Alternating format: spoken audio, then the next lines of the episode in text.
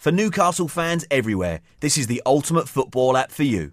Plan your match day with our GPS travel planner, taking you to the best pubs, restaurants, and hotels, home and away. Download the free Toon Army app now from the App Store and Google Play. I went to Blaydon Races, 'twas on the 9th of June, 1862 on a summer's afternoon. Took the bus from Balmbra's and she was heavy laden. Away we went along Collingwood Street that's on the road to Blaydon. Oh, my lads, you should have seen us gammon, passing the folks along the road just as they were standing. All the lads and lassies there and all with smiling faces, yanning along the Scotswood Road to see the Blaydon races.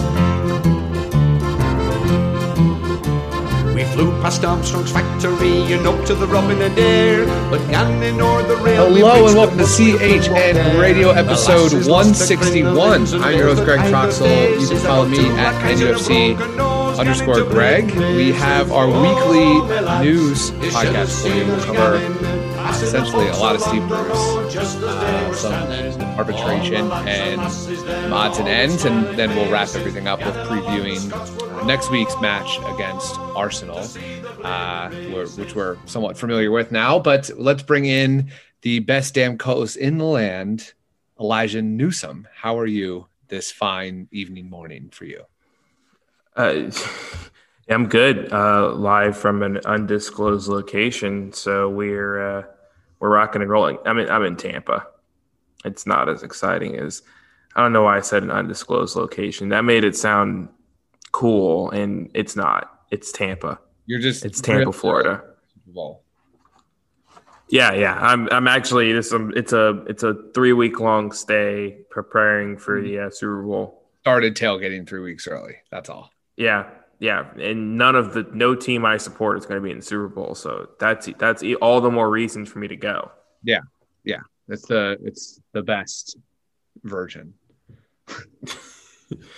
um, yeah. So Newcastle, uh, something is a little odd with with Newcastle right now because a lot of people are talking about them, and that's a joke because that's pretty much always the case. We're always in some sort of drama. Something's always going on with with Newcastle. So let's talk with the the first and most important thing is the lovely Bruce out movement. It is picking up steam because obviously, as we've talked about, and we've had many frustrations with Steve Bruce with with his lineup selections, with his like lack of any tactical awareness.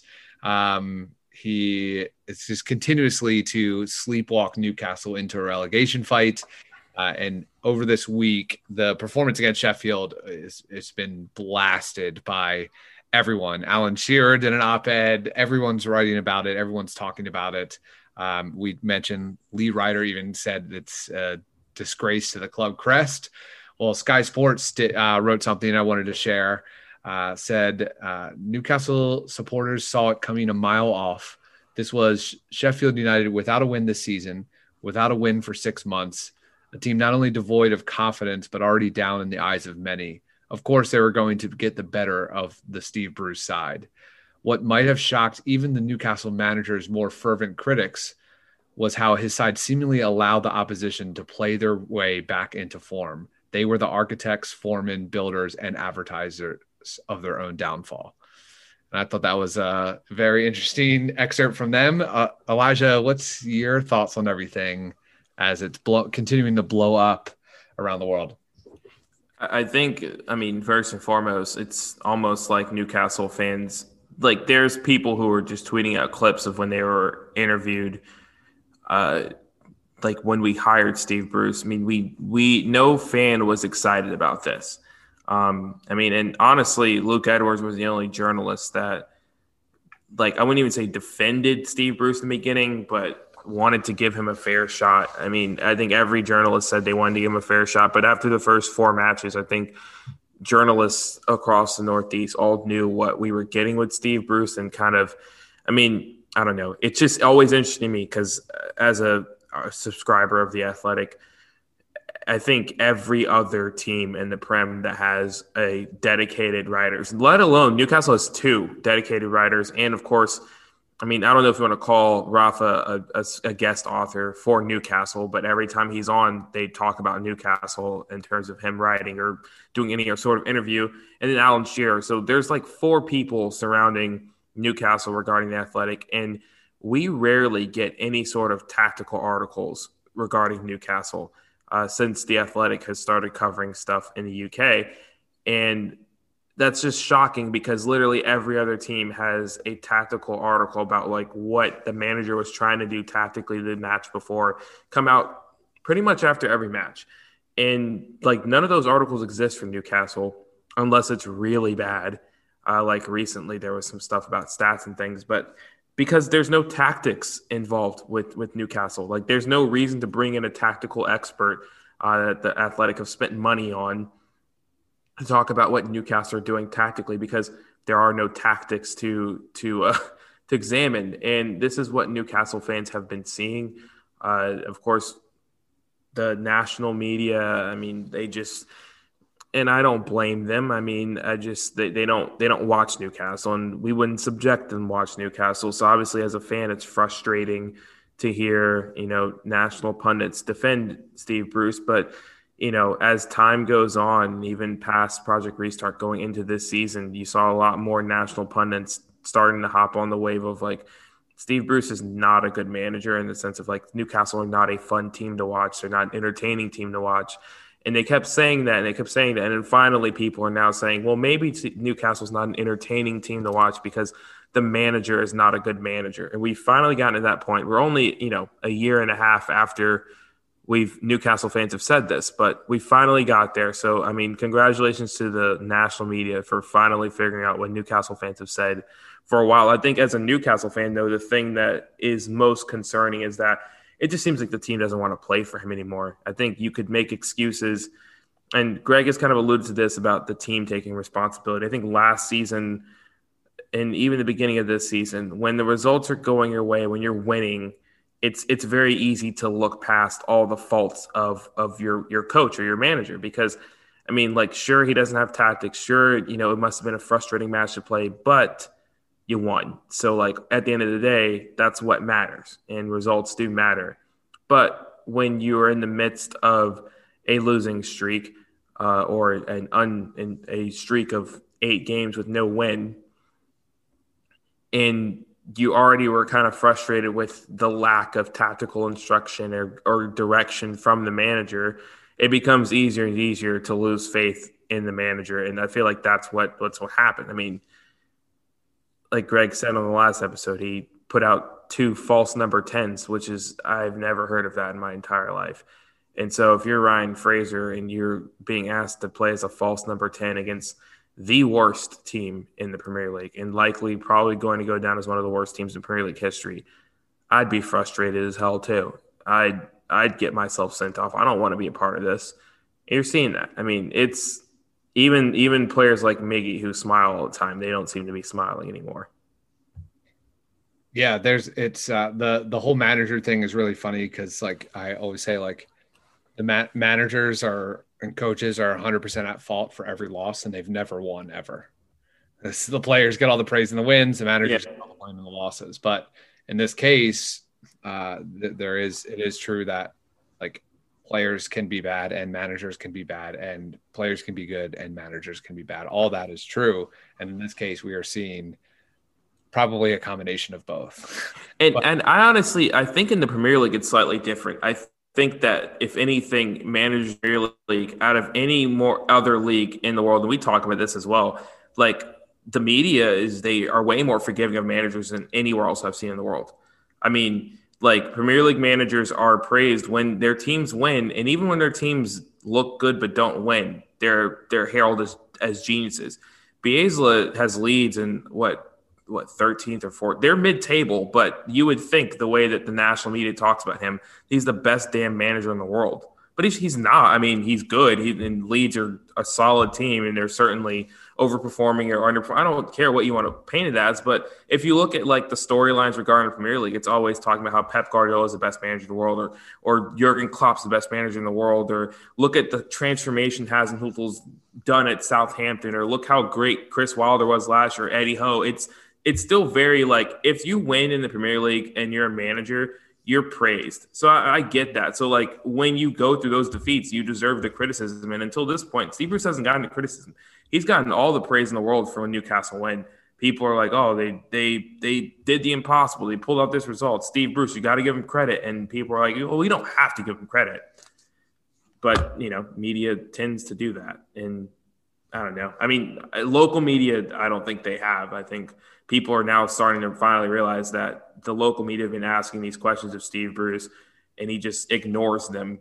And people are now like, oh yes, we see this because we have access to the press conferences that have always we've always had access to, but now people are looking at them and seeing like, yeah, Steve Bruce is not answering any of these questions that people have been asking about how he sets up his team and why they're so bad. It's uh it's quite frustrating. Um, I guess on that note about players, do you want to talk about Alan St. Maximin? Yeah, yeah, let's do it. Uh, so uh, the the assumption is that Alan St. Maximin has really gotten it bad with COVID. Uh, there's been pictures of him with families though in the yeah, meantime. And- but like his his return to social media was him posting a picture with I'm guessing his wife is white and those are her parents because his kids are like mixed. And so I'm guessing that was his in laws because he posted a picture with two very old white people, which it's like, I mean, and this was in December. So it's like, you know, you, if you're with your grandparents, you're not posting it online. Like you're, because like this is, this is the population we're making the sacrifices for. Like these are the people who are most likely to die from COVID. And if you're a player that's recovering from COVID or person recovering from COVID, you're probably not going to see older people. Um, and there was always like that. People, some people were kind of woke on that, but it kind of got worse because I guess over the break he also posed for a picture uh, when he got back from. I guess he was in France. The club had to let people know. At some point, it got out that he was in France. Um, recovering. The media point reported that. I, I, want to say it was Chris Walford, Lee Ryder had reported it um, over the holiday break, and then after during the festive fixtures, he was pictured with a fan um, at the shops in Newcastle. And the club had to release a statement last week saying that he was not violating their COVID 19 protocols by taking a picture with a fan while he was recovering from COVID 19. So, yeah, I, I definitely can get behind a conspiracy theory that he has long since recovered, may have never even gotten COVID. But uh, let me tell you what, if somebody got COVID in England, France isn't letting them in if they have COVID. like, yeah. like, oh yeah, like hey, like I just got COVID. I'm just gonna go to France to like recover now. Like they're like, uh, no, like like you're not coming here. Like where you're staying where you are, and we're not letting you in. So like that's what every country is doing now. Uh, so like I don't see why like I mean yeah an exception for him, but that just seems like very well risky. here my my I think what I I this is my timeline. So I think that, like if this is and this is best case scenario based off of what we've seen with other athletes in different sports. And I'm going to even use Jamal Lascelles as, a, as an example here. So both Jamal Lascelles and Allan St. Maximin picked up injuries also like either right before or during or like when they'd already had COVID. Like we saw Jamal Lascelles get had COVID. Yes, allegedly had COVID, but I mean, for the sake of this, we'll say they had COVID. Now, okay. I will. So we know Alan St. Maximin at least three weeks after he was diagnosed with COVID, or was rumored to have COVID, was at some point over the holidays, whether it be Christmas or Christmas going into New Year, it doesn't matter. He was in France, is what reporters were saying at, at a certain point. Now he could have recovered, but have not been in physical shape, like physically fit enough to play. And we'll give you can get if you're giving him the benefit of doubt, you can say that.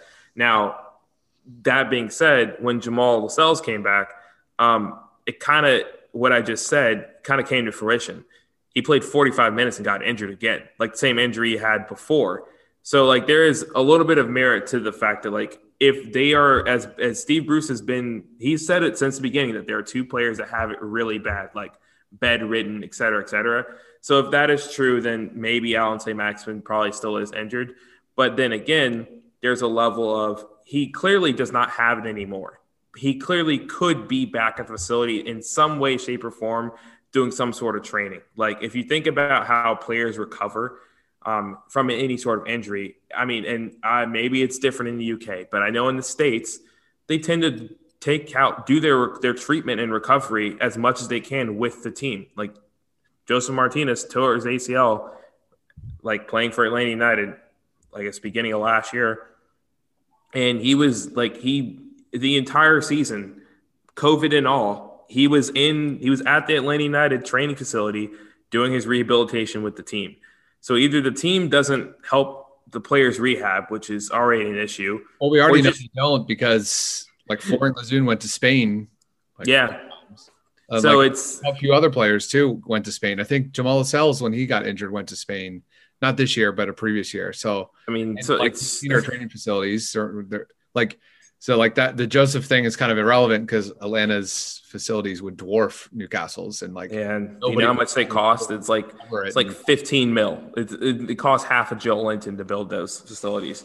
Yeah. and they're state of the art. So there, take that for what it's worth. It's almost like you know you can invest in facilities and maybe you have better players that don't get injured. You don't have to buy left backs every window if you just invested in you know proper treatment and stuff. You wouldn't have to uh, buy left backs all the time because all of your left backs are injured. But that's not the case. So I mean, like there is a timeline in which like Allan St. Maximin could be still physically recovering from the effects of COVID 19 and I want to give him that benefit. But I also, in the back of my mind, am like, who would want to rush back into this? Like, there's there's no motivation to get fit to come back and play, like for Steve Bruce in this setup. I don't know. That that would be my take. And I mean, you can take that for what it is, take it or leave it. It is all a bit strange, and part of it is that it's Newcastle. Like, I'm not surprised that like when we've been asked about when they've asked about Allan St. Maximin, they've said things like, "Well, we just let the players decide when they're ready to come back," and it's like that's not how any normal sporting like that's not how like League Two teams operate. Like you check in with the doctor, and a, a, a medical professional tells you like your timetable. And even if it's an, an, outside person, like they are still in contact with the team to let you know a timetable for this person's return. But the fact that the club has no idea when Alan St. Maximin plans on coming back due to a recovery from obviously a devastating disease plus an injury, that in itself is an issue.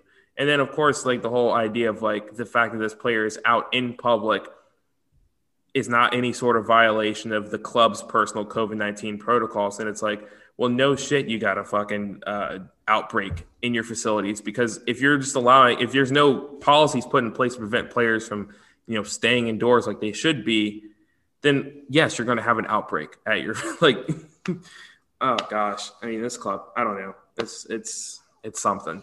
They're they do things. So do you think Alan st maximin hates steve bruce and management there and he's holding himself out what do you think is the the underlying issue here i don't think he hates steve bruce i think he hates he hates not winning more than he hates Steve Bruce. Like I think that if he could have a manager with the personality of Steve Bruce, because I mean, honestly, I mean, Steve Bruce lets Alan St. Maximin do whatever the hell he wants. Like it literally does not like he doesn't care what he does. And Alan St. Maximin, when he's had beefs with managers and run-ins with managers, has been guys like Vieira who are very strict and like you're going to do this my way. Like Alan St. Maximin would not like Rafa Benitez like a lot. Like I mean, it's just his personality, and there's players who are like that, and it always begs the question like.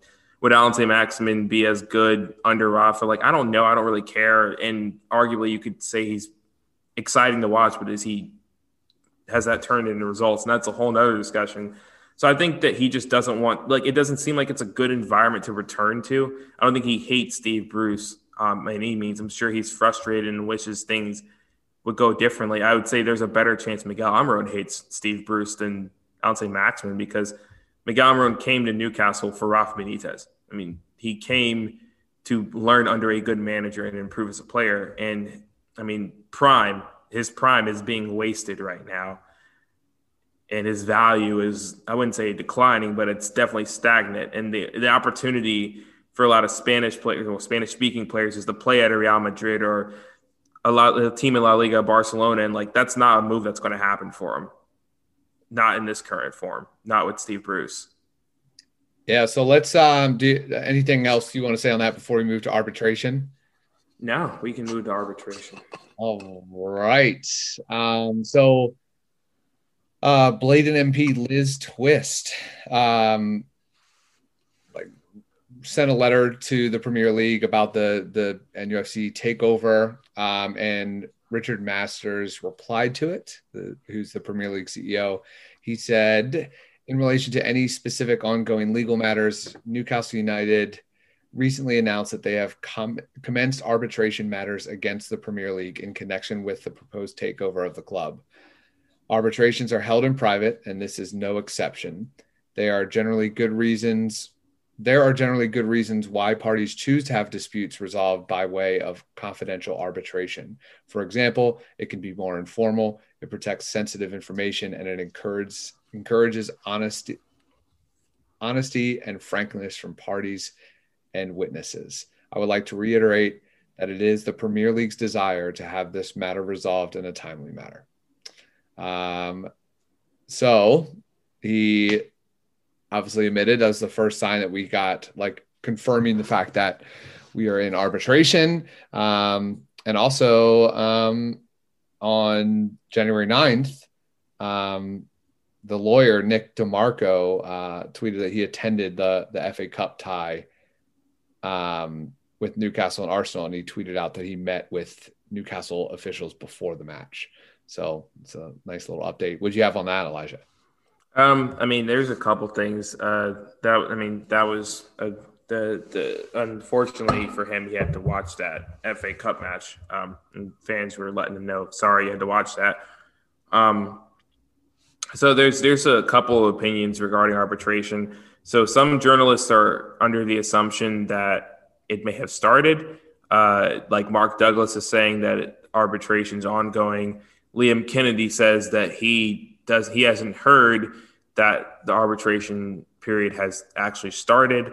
Um, either way, like I mean, that letter was was dated like I want to say December twenty sixth, you know, December twenty third. So I mean, uh, between December twenty third and January twelfth, which is when people were talking about this, a lot could have happened. I'm sure that if if arbitration proceedings weren't occurring, you'd imagine that they're probably occurring by now. Um, I guess the other big thing that people were talking about was it was kind of confirmed that uh, that um, that the Premier League met with like the the UK government over over uh, this um, over this takeover twice, um, just for just general questions, things like that. Nothing crazy. Um, they met with uh, it was like the Foreign Office of the UK, um,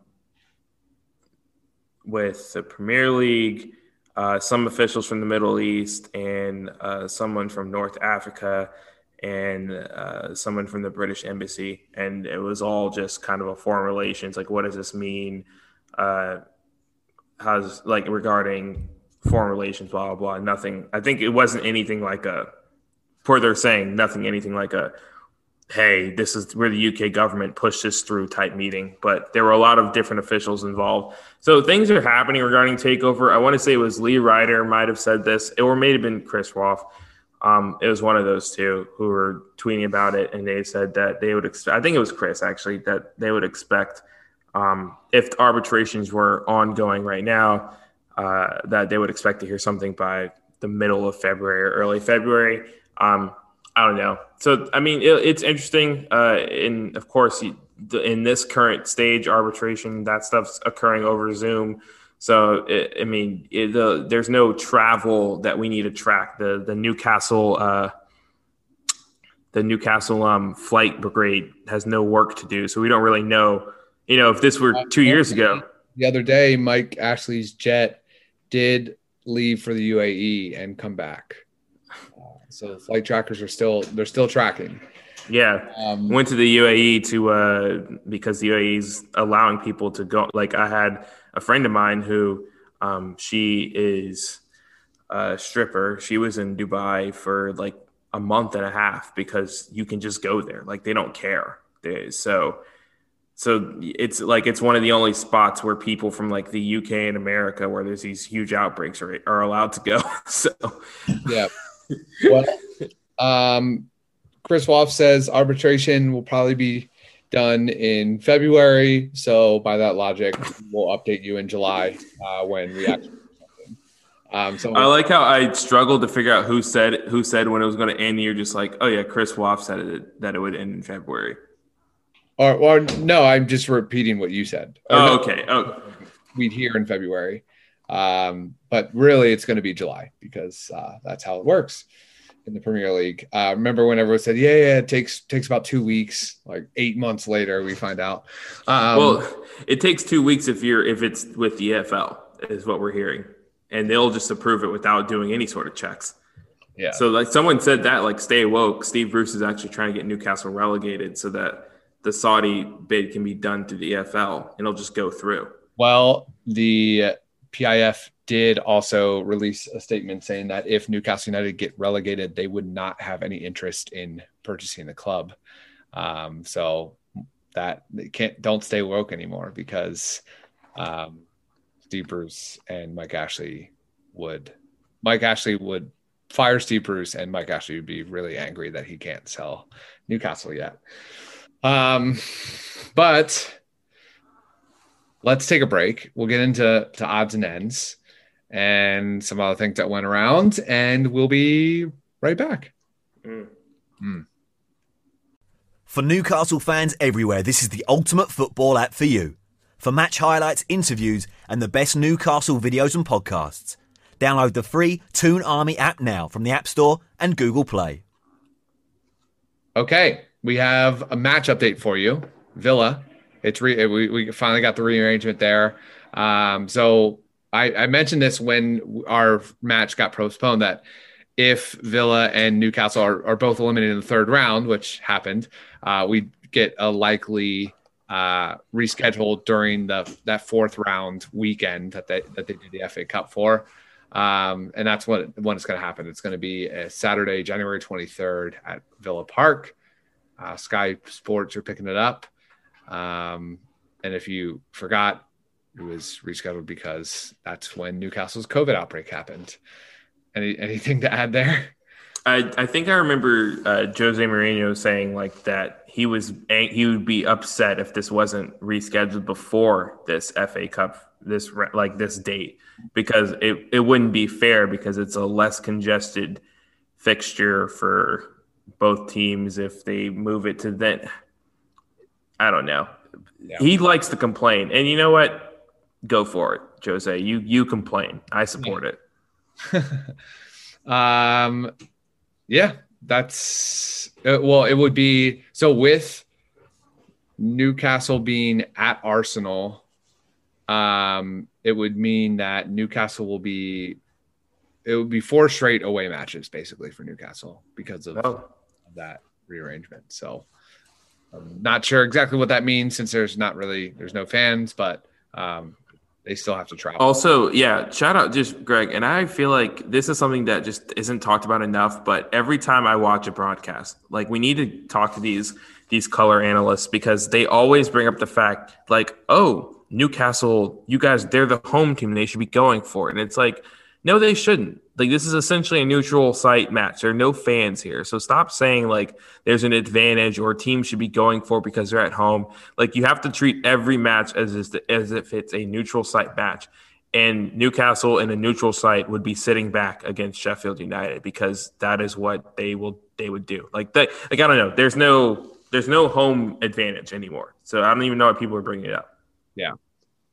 I guess uh, travel is the only advantage. Travel probably yeah. that'd be it.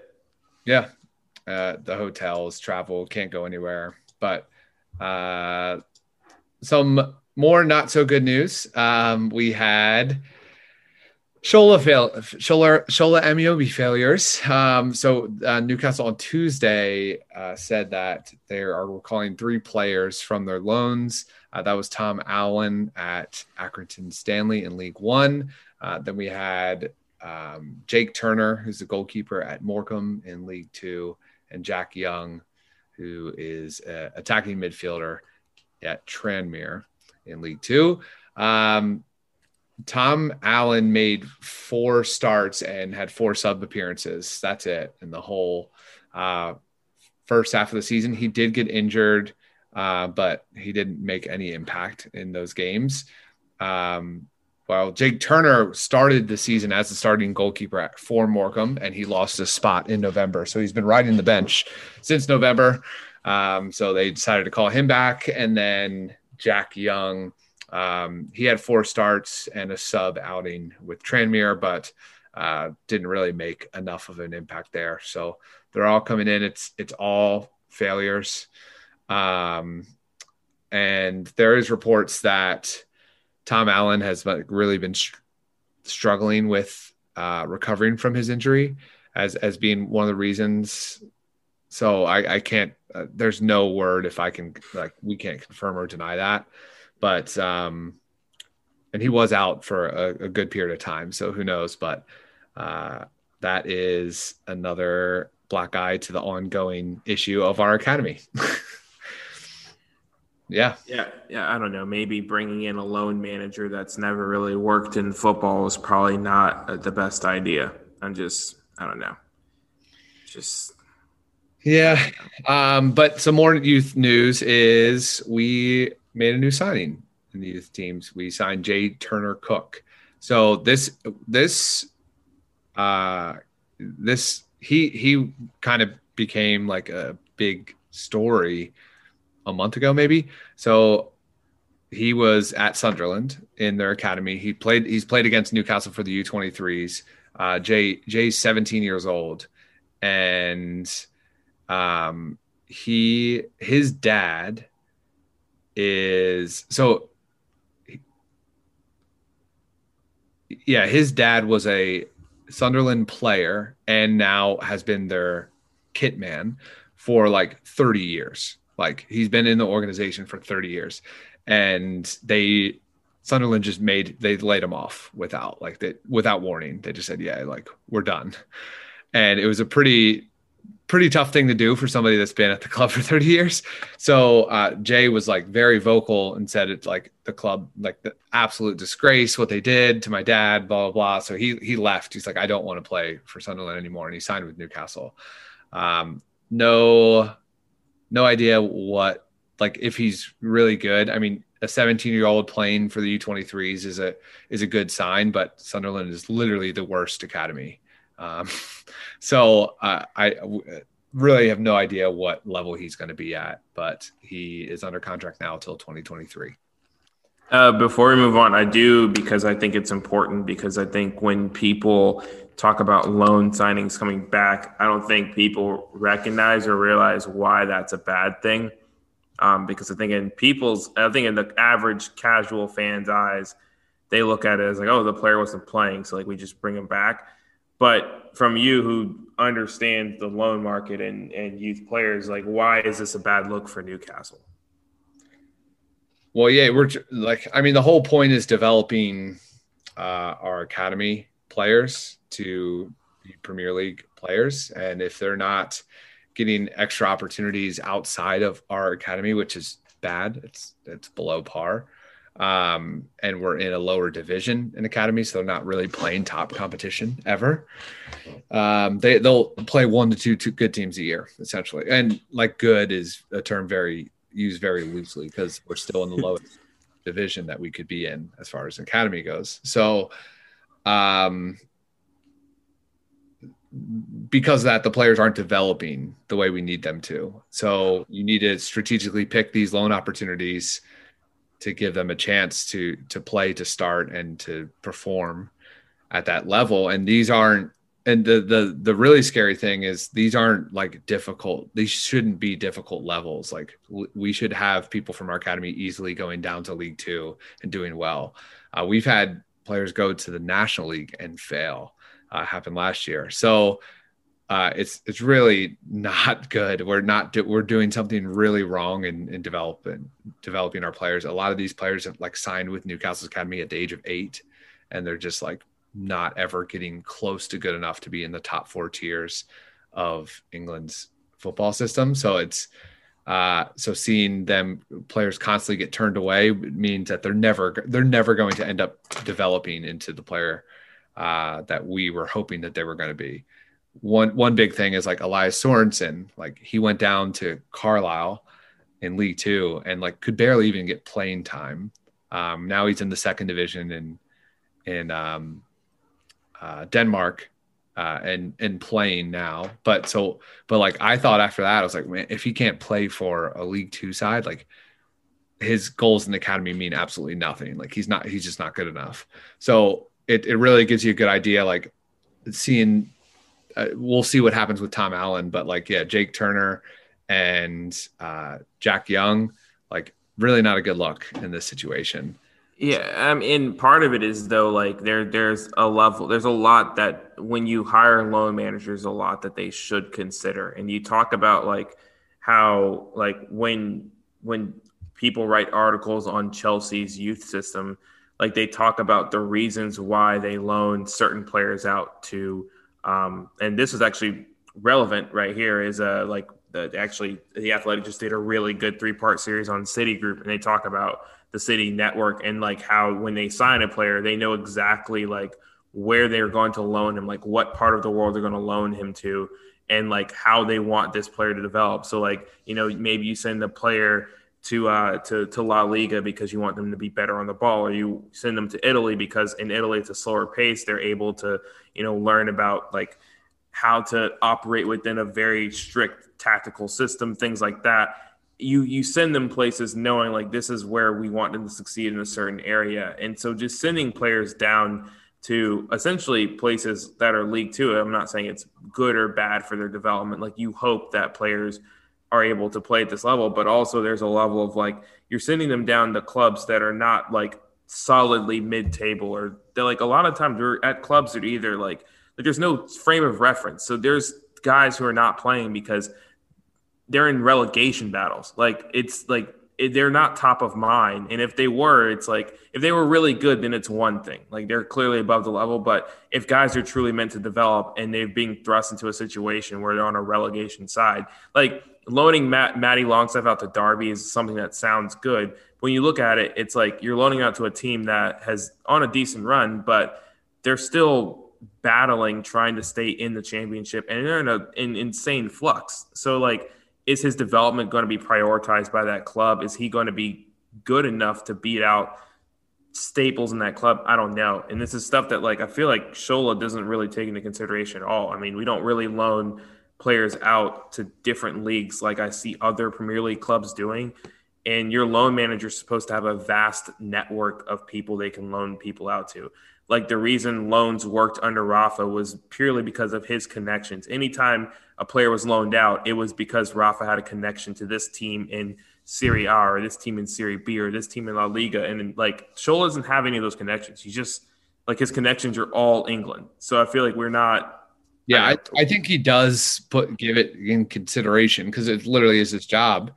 What I think he doesn't do is uh, kind of assess talent correctly. Simple. Yeah, that's fair. I think he just completely misses the boat on understanding where the players are and what their skill level is.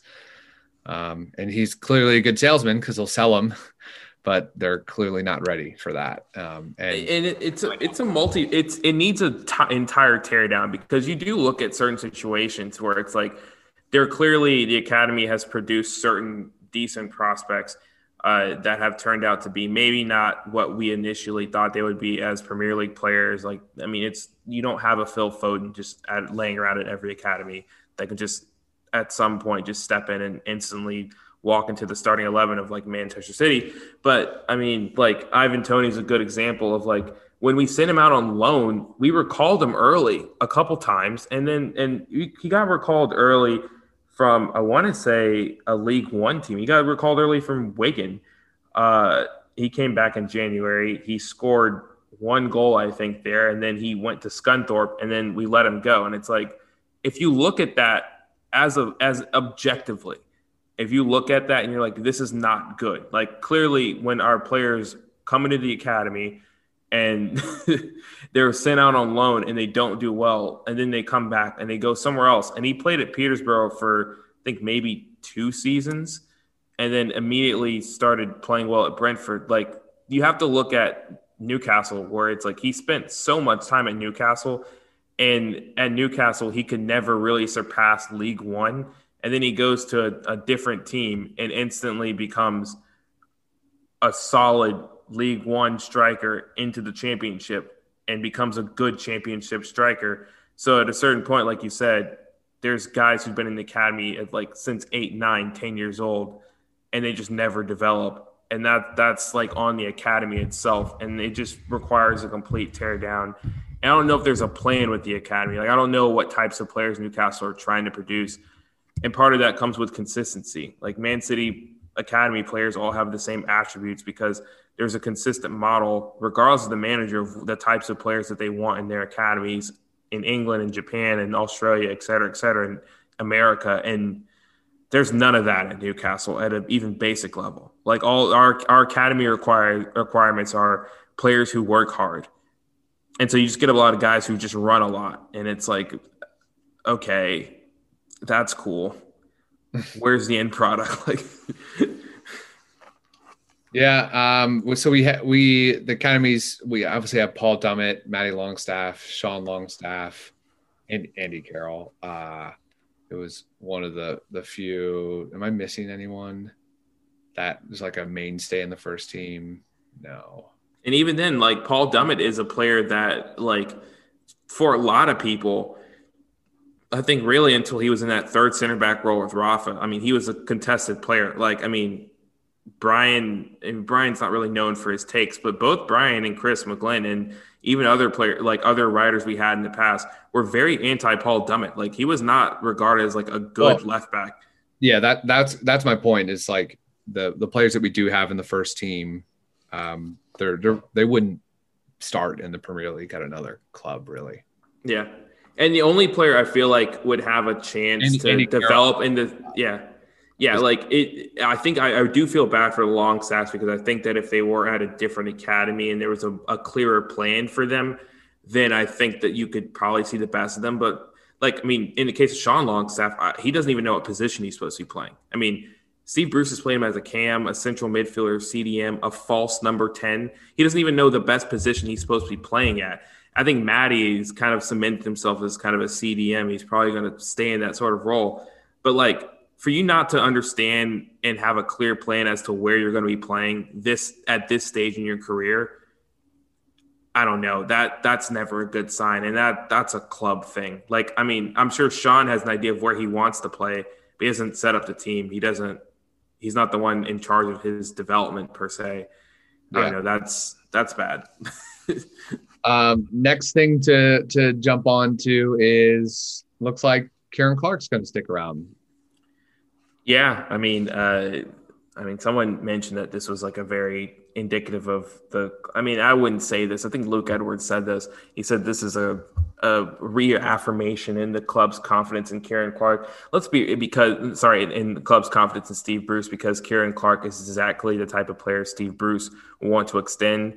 Like Ciaran Clark's 29, um, and he's 29, 30, 30 he's he's older. I don't know. 31. Really? Oh, he's that old. I thought he was like 30. Whoa, whoa, um, whoa, whoa. You're talking to a 31 year old currently. Well, you know, you also don't play Premier League soccer. So, um, anyway, um, and it's like I, I, part of me understands that, but also the other part is like, I don't think this is like a confidence in Steve Bruce thing. I think it's, uh, Ciaran Clark was has been a he's been good this season. Like I mean, you can't deny that he's been he's been good. He's been probably one of our best players this season, which says something. And he was good last season. And so he just because he's been good under Steve Bruce doesn't mean this is like a vote of confidence in Steve Bruce. I think it's just like you reward a player for their service. Like we extended Federico Fernandez for the same reason. Uh, is he was good for us, and it doesn't matter how old he is. And sure, that's a position at some point Newcastle are going to have to look in the mirror and say we need to get younger at. But for the time being, I have no issue with extending these players, especially when either one of them at any point, even when they're 32, 33, could be sold to a championship or League One club for profit. Like that's it's a no brainer to me. Like I'm sure next season by January, Ciaran Clark's going to have a couple championship clubs sniffing around. And if we can sell Karen Clark for three million pounds to championship club, I don't know who'd be upset about that. So um, again, not a huge deal. Uh, I mean, good for him. I think it's it's worth noting. The worst thing you want is to lose a player like that for free, especially someone who's that important in Newcastle defense. So uh, yeah. Yeah. Um, next thing to discuss then is the BS meter. What yeah. Uh, I, what were you going to say? You said we got something. Huh? You, I thought you were going to say you got something. Like you were saying, like we got, and then I cut you off. So. Oh no no no! I said I said what do you got? Oh okay okay all right there we go. Um. So it, first and foremost, I can't remember if I mentioned this on the episode I did with Zach and Adam because I'm pretty sure this happened by then. But uh, Rolando Aarons officially Huddersfield Town. That happened. Uh, so uh, good for him. I think I mentioned it, but I, I wanted to make sure. So in case I didn't, I'm just covering my bases because that's that's my job. Um, but yeah, so two players, uh, pretty pretty quiet considering it's the middle of January. Usually by now we'd have a couple more loan players that we'd be looking at, but uh, it's been pretty quiet January in general across the world. Uh, pandemic, all that kind of stuff. People aren't spending money. Um, we've been linked to Faouzi Ghoulam, who is a uh, Algerian but born in France center back. Spent most of his career in France. If you're a FIFA player, you're probably familiar with Fazi. He was a not a wonder kid, but a solid signing a couple a couple years ago. Uh, played at Saint Etienne, Saint Etienne, and then he's been at Napoli uh, since 2014. Uh, plays left back, left mid, uh, play a little left wing. Started off as a left mid, if I remember correctly. So he's an offensive minded fullback. Um, so it, it, make, it makes sense uh, that we're interested in him. Hasn't really played a ton for Napoli this season, only seven appearances, no goals, no assists. 29 years of age, and I believe that Newcastle will be looking to do a loan deal for him. So this one kind of shocked me, but I don't know your thoughts on this: BS or no BS? Uh, no BS. Everybody like is essentially reporting it that it's close to happening and like no other clubs are part of it. I I love when like oh yeah like Newcastle, West Ham, Crystal Palace, Everton, and uh, X club are all interested in signing this player. Like that's BS written. but yeah. this is like if you just Google search his name, hit news, like it's only Newcastle. Um, yeah. There's also just a, I think it's a running like if you're a, it's it's the perfect crop of teams to to always yeah. link players to. It's like it's always Newcastle, mm-hmm. Villa, Brighton, and like West Ham are all interested in random player from France, and it's like you can talk yourself and be like, ah, yeah, I could see West Ham spending 15 mil on this random left back in France, like, yeah, sure, why not? I could see Newcastle doing that. And you you think about it, they're like, wait, no, wait, these, this team doesn't even need a left back. Why would they want? Yeah.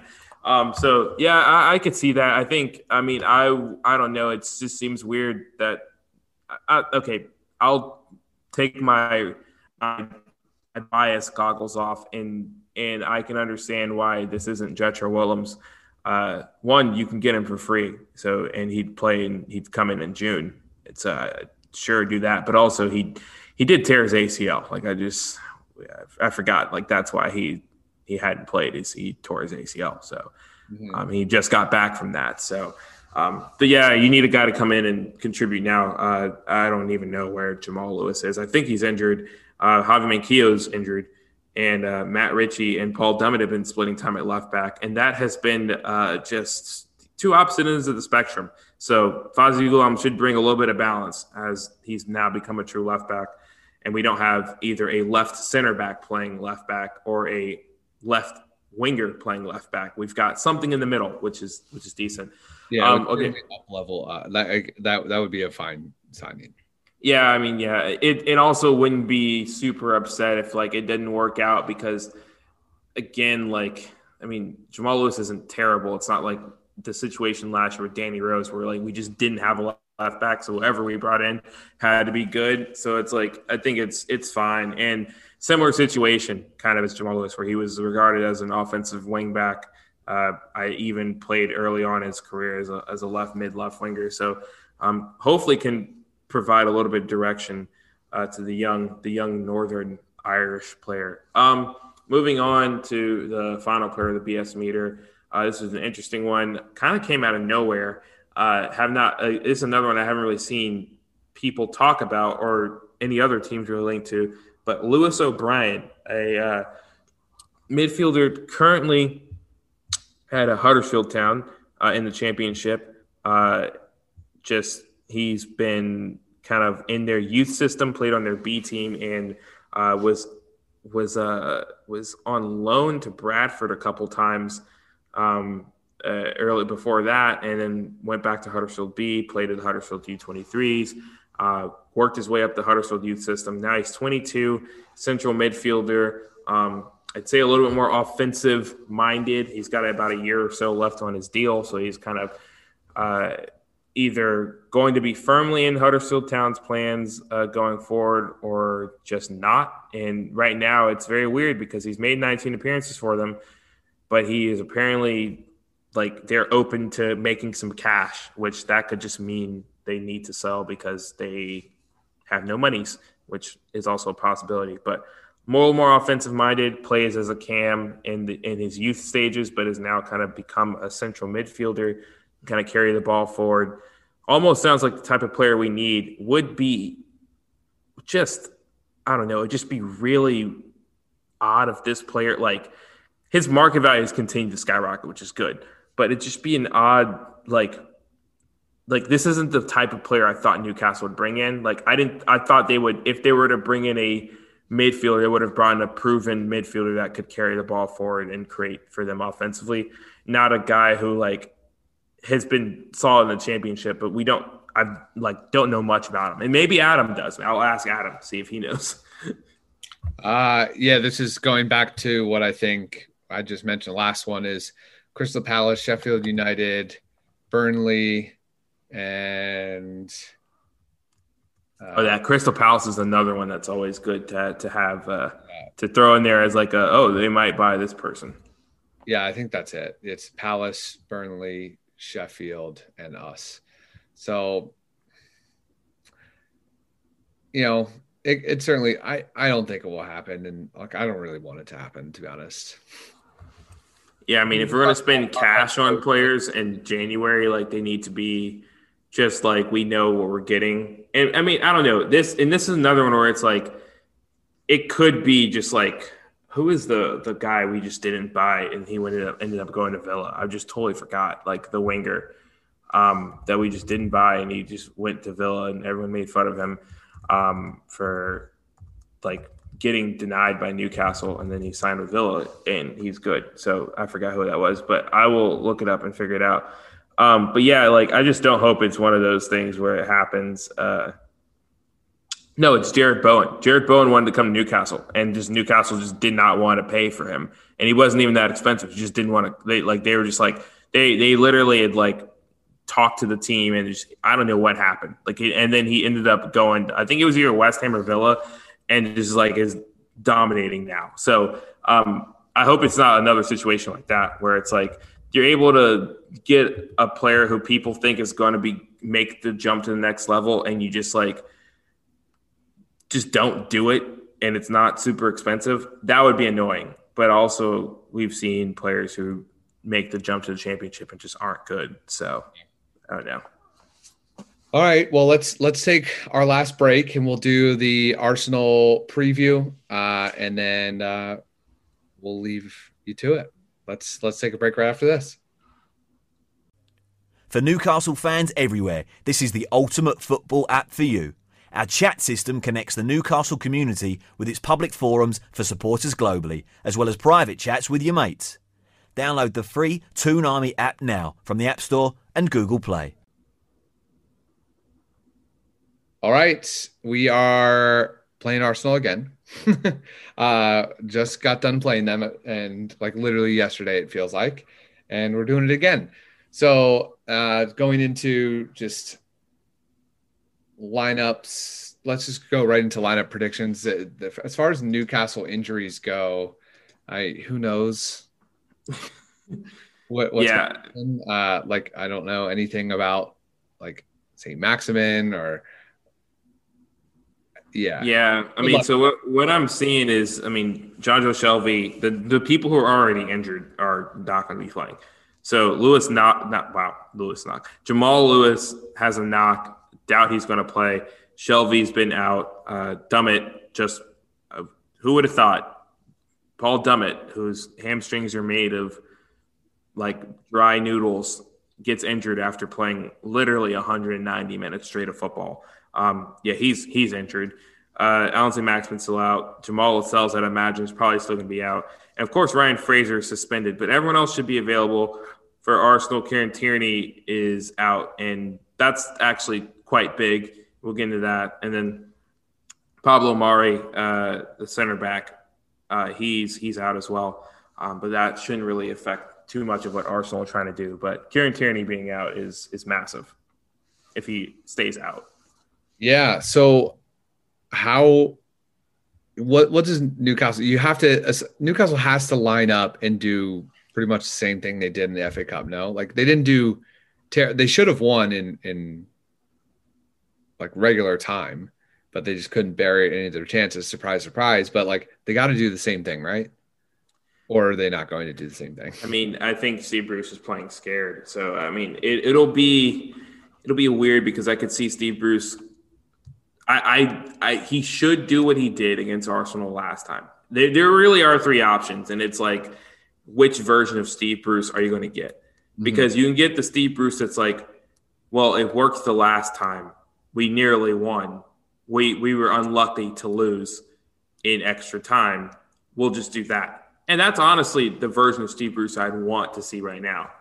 Then you get the Steve Bruce that was like, that is scared and knows that if they lose, they like are closer to that relegation point. And then you'll get a version of what we saw against Sheffield, where you play eight defensive minded players and just hope to God that Arsenal don't score. Or we'll get Steve Bruce that is scared because everyone, the entire, all of the UK is talking about how terrible his tactics are. And he just goes balls to the walls. We're going to go 4 4 2 and bring it to Arsenal. So I honestly have no idea which version he'll go with. I would hope he goes with a similar lineup as he did against Arsenal uh, on on uh, like the wow on Saturday. On Saturday instead of Paul Dummett. I do think something that was missing was like if you get DeAndre Yedlin in there and Matt Ritchie instead of uh, I think it was Krafth and, and Dummett. I think you you've got a little bit more to offer going forward, especially when you've got like just the midfield is not going to be pro- producing a lot of offense right now, just regardless of who you play in there. Uh, so I think that is is definitely something to consider. Other than that, I mean, I don't know what else you really should change. Uh, you probably, I would say you could put Ryan Fraser in. That'd be he'd be perfect for this, but he's suspended. So um, yeah, it'll be Joelinton, um, Miggy, and Callum Wilson probably leading the line. I mean, Jacob Murphy is just falling off a cliff, but I don't know if that's his fault or just like I don't know. You can't. I don't know. It's Steve Bruce's Newcastle United, so if players are good, you don't want to give them too much credit. well, you don't want to give Steve Bruce too much credit because like they can always regress, and that's kind of what happened to Jacob Murphy. Uh, does uh, players to watch out for for Arsenal? We we know them all too well. Uh, does Aubameyang score four straight goals? Uh, score in four straight matches against Newcastle United? Yes or no? Well, he nearly scored against. Well, he, well, sorry, he did score against Arsenal. It looked like he wasn't going to score, and it was like he got he'd gotten close and missed a lot of chances. Yeah, I think he probably does score here. Uh, I think the only player I would say to actually watch out for for from an Arsenal perspective uh, is the only player that looked decent against Crystal Palace. Um, let's say Thomas Partey is back, uh, and he came on in the 70th minute against Palace and was like Arsenal could have won. Uh, I wouldn't say they were unlucky to drop points, but they they could have won because um, he just changed the whole dynamic of the game coming on as a midfielder, and it's definitely different than Ceballos and, and Xhaka in the middle, like what they have to offer. So it'll be interesting to see what they do if they go out and start him because, I mean, he's good, and I think everyone forgot that he was good because he wasn't playing. Uh, and so that that's a big difference for them, but they still have not really been able to just figure out what they want to do in attack. Uh, is Smith Rowe really the answer as a cam? Like I don't I don't know. Like I don't that doesn't really sound like it makes sense. Saka has been decent, Aubameyang's been decent, but still they can't finish to save their lives. It seems so. Yeah. Uh, I don't know. Partey is probably the player I'd watch out for. Bumming, obviously, a close second because he's uh, probably going to score. Yeah. Uh, then let's get to prediction. I say uh, it's going to be another two nothing win for. Oh wait, well, yeah, I'm saying two nothing win for Arsenal. Uh, before your prediction, I'll tell you what 538 says. Uh, 62% chance that Arsenal wins, a 23% chance that we draw, and a 15% chance that Newcastle wins. Yeah. it's it's interesting. I mean, I don't know why people were like saying Arsenal's offense has been struggling. I mean, Arsenal are on a run of, of, of five straight unbeaten. So, I mean, it's not like they're playing bad. I, I, think it was a bit of an overreaction when people were talking about the Crystal Palace match. Yeah, it was a nil nil. They missed a couple chances. Maybe it was not as creative as they wanted it to be. But before that, they beat Newcastle two nothing, West Brom four nothing, Brighton one nothing, and Chelsea three one. So they yeah. clearly are able to score goals. Uh, I mean, I think the it, it continues to pour on for Steve Bruce. I don't think it's going to be one goal or two goal. I think it can be three or four easily. Uh, I'm going to go with a hmm, let's go four one loss to Arsenal, and it's not going to be pretty. Uh, yikes! That would uh, that would implode this fan base for sure, and all the speculation around Steve Bruce's job at Newcastle United. But uh, let's let's see what happens next Tuesday. It should be fun. that that it would be very uh, scary, scarily similar to the the year where uh, Wijnaldum and Andros Townsend are like, uh, we're we're we're done. we're done. McClaren, I think it was was way worse because McClaren should have been fired just so much. Like there was no results to back up McClaren being here for so long, but Bruce is he's giving him a, a run for his money for sure. Yeah, and then they they got brought John Carver in after that. So are we going to name Shola Ameobi as our next manager? Could be. I don't know. I just name someone, and I don't know. I, am not buying the hype of who no one would take over this job because if you look at just the, the team in hand and the goal is to just survive and like hope. I don't even know. I just I get that of like no one wants to work under Mike Ashley, but also like this is a much better. It's a much more attractive job than it was when Rafa left. Like when Rafa left, it was not an attractive job because there was no striker. There was only one player over 20 million pounds. But now you have Callum Wilson, who's well respected, Ryan Fraser is well respected, Allan Saint-Maximin, who people in the Premier League have learned to respect.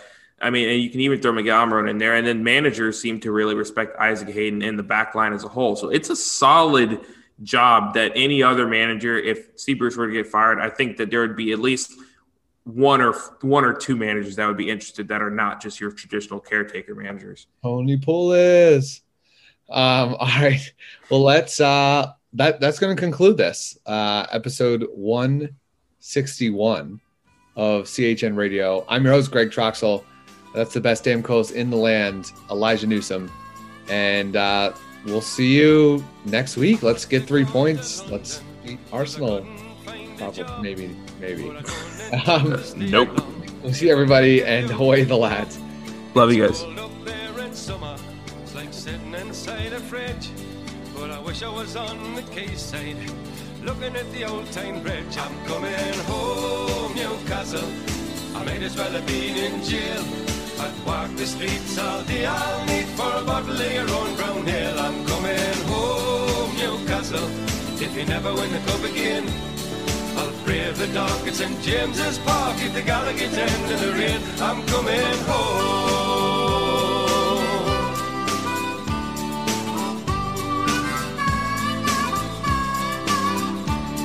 And I'm proud to be a Geordie and to live in Geordie land.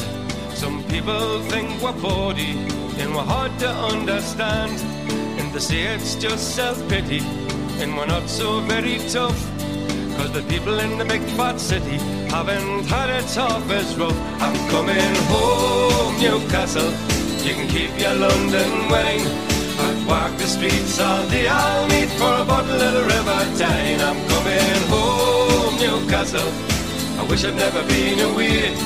I'd kiss the ground for the welcome sound of me mother saying, Henny, how we I'm coming home.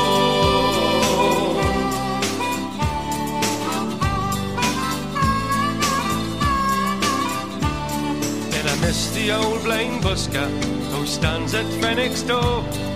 He plays a mean accordion, you've all seen him there before. And I love the Geordie heroes, there's so many famous names. Like Lindisfarne and Gazza, Brendan Foster and the Gateshead Games. I'm coming home, Newcastle. I might as well have been in jail.